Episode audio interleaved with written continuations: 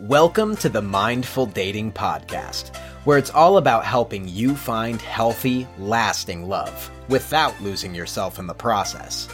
Get clear on what you need most from a partner. Develop a dating and relationship strategy that works for you, and practice self leadership in all your relationships.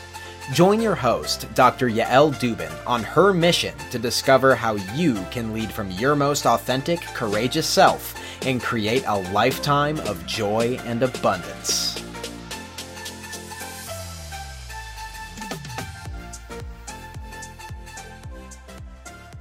Hello, everyone. How are you doing? It is good to be here with you. Happy Tuesday. I hope you are having a wonderful beginning of your week. My week has been great so far. Um, all things considered, I have gotten um, some wonderful outreach and support from people. Um, and that has been super meaningful. Um, and the outreach and support is, you know, obviously about what's going on in Israel. And it is wonderful to know how many people out there are supporting the Jewish community worldwide after the horrific um, terrorist attack. And thank you for all of you who have reached out. Um, and it has otherwise been wonderful in that I really love the work I get to do. I have had such a great full day and it's not over yet. I still have still have a client to see, but I have just had such a beautiful day of connecting with my clients and with other people to get to share about my business. So it's been really fantastic for me to be able to support people and honestly some of them are dealing with the things that are going on in israel so it's it feels like i'm even able to help in those ways as a coach um, none of that is what we're really here to talk about today what i wanted to talk to you about today is this this really intense hike i did and what i learned from it because it was an it was a super intense hike I, I did the imogene pass run i did it as a hike I don't know if you know about this pass or this run. It's in Telluride, Colorado. And what you do is you start in Ouray, Colorado, which is on one side of a mountain. I think you start at eight or 9,000 feet of elevation and you go up to 13,000 feet and some change. And then you go down the other side another eight miles. And I had done some training that summer, but I had not done any altitude training. So I could do the distance and I knew that, but I didn't realize how much altitude was going to impact me. So I was, you know, doing this hike, you know, hiking along and I'd see a peak and I'd think, that's it. There's the peak. I'm almost there. And every time I thought it was the peak, it was not the peak. I then I would see another peak. Oh, that's the one. I'm almost there. And I would get there and that was not the peak either. I would just see another peak. And that was a little bit disappointing. And that was, you know, frustrating. I don't know. I learned something. I learned that every time you get to one peak, you're going to see a peak that you didn't even see before. And that life is a little bit like that. As soon as you reach one accomplishment, you're going to see three or four other things you'd like to accomplish. And that's great, but that is not the drama we're here to talk about today.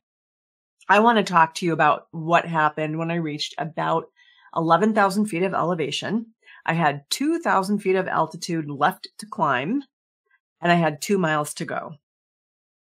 I had stopped at a rest station, you know, after several false peaks, after several times of thinking that I was there. I stopped at a little rest station, got a little snack, and I was on my way to go again. And all of a sudden, I started having chest pain. I couldn't breathe. I didn't know how I was going to walk. I was thinking how slow I was compared to other people. And am I going to make it up the hill? And what if I can't make it up the hill? This gets this, I can't even lie to my friends about it. This is going to be online. The results of this race will be online. I can't even lie. Everyone will know that I failed. I realized that I couldn't do three things at once. I could not walk and breathe and criticize myself. I could not walk and breathe and compare myself to other people. And I had to find this, you would think that would be really, I would learn once, right? But it, I had to repeat this several times. So I was walking, it's like this comfortable step and this comfortable step. And that's what I did. I, that was my mantra, this comfortable step and this comfortable step. Oh, look at, I'm passing that lady. even when I was ahead, even when my comparison was favorable, ooh, chest pain. I realized that my body was giving me a very clear message. I could not make this difficult journey and also breathe and also compare myself to anyone else in any way at all. I could not do all three things. If I wanted to make the top of that peak, if I wanted to make it to my destination and accomplish my goal, I had to stay focused on this comfortable step and this comfortable step and breathe and this comfortable step and breathe and this comfortable step. I couldn't think about anything else. I couldn't let myself be distracted by criticism. Oh, I should have done more altitude training. Life would be much easier. But that was dumb for me. Chest pain. That instant, that instantaneous. And I think that if we got chest pain that instantaneously, whenever we allowed our brains and allowed our minds to take us where the default mode network takes us, which is into pretty negative thinking, if we got chest pain every time, I think we'd learn our lessons. We would learn how much negative thinking and negative self talk comparing ourselves to other people is getting in the way of reaching know that immediately because we'd have chest pain that would stop us in our tracks. And I'm not even exaggerating and I am not kidding. I literally had chest pain when I started to do the comparison or the negative self talk. And for the next two miles, mostly what I could think is this comfortable step and this comfortable step and this comfortable step. And it took me two hours to walk two miles. That is a snail's pace. That is so much slower than I normally go. It was insanely slow, but I did it. I reached my goal. And it's not, the point isn't really to brag that I reached my goal. The point is really to say, how does this apply to the rest of life? Because personally, I go back to that story all the time every time I am going through a stressful situation and I don't know how I'm going to make it through. I remember that I climbed a 13,000 foot mountain when I thought I was going to die, and I did it by taking this comfortable step and this comfortable. I didn't think three steps ahead. I could only think about the step I was on.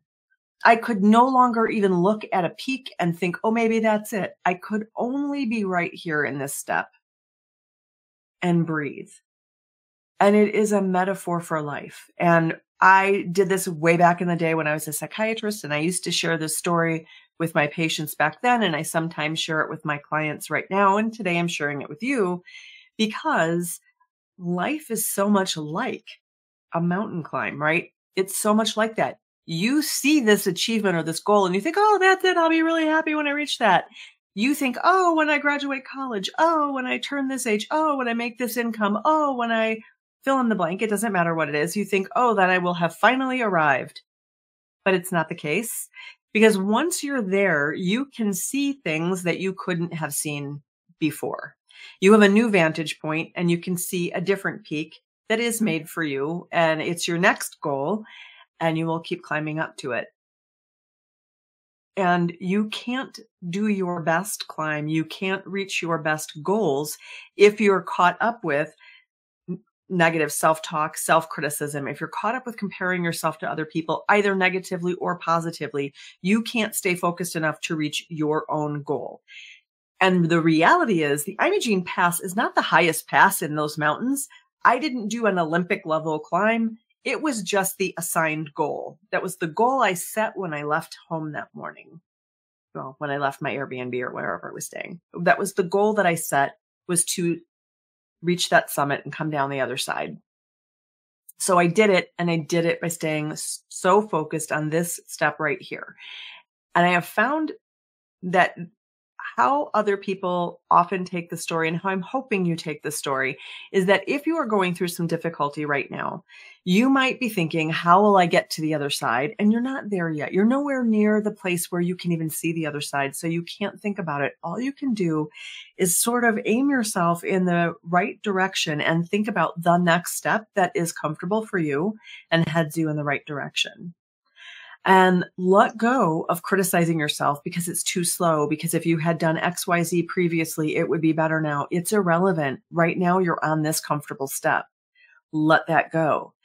If you are walking along and you have miraculous progress and you start speeding by some other slowpoke next to you, don't bother with comparison. Congratulate them and just stay focused on your comfortable step. And above all, breathe. Stay centered in your breath. Stay grounded. And remember that you will make it. And your true friends will not look online to find out if you don't. But I did. I did make it. All right. That kind of sums up my lessons that I learned from the Imogene Pass run when I did that way back in the day.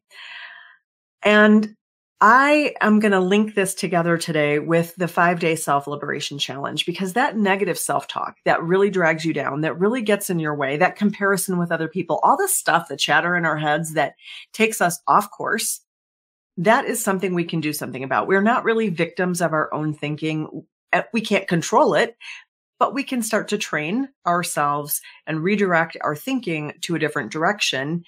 And what is hugely helpful in that is becoming self led. Self energy, and I talk about this sometimes for those of you who are not familiar with it, is that place inside of us where we are led from calm, compassion, clarity, courage, creativity, curiosity.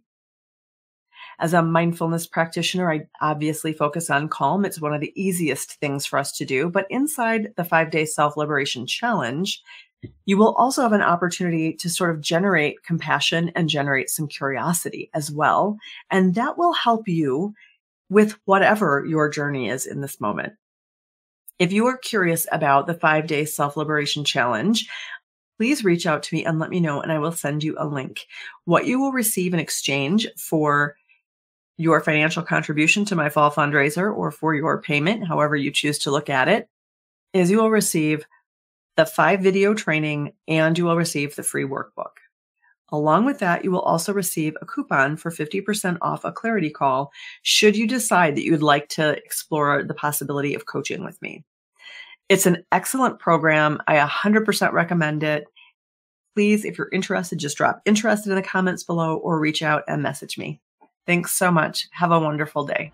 Thank you for listening to Mindful Dating with your host, Dr. Yael Dubin. If you're ready to shake up your dating routine and transform your approach to relationships, go to BechiraCoaching.com where you can sign up for our newsletter, pick up your free digital copy of 5 Keys to Finding Lasting Love, and even schedule a free call with Yael now. Bechira Coaching is on Facebook and Instagram. Stay up to date with our programs, literature, and watch live sessions with Dr. Dubin. Links will be included in the show notes. Tune in next week when we'll share more about how you can find lasting love without losing yourself in the process.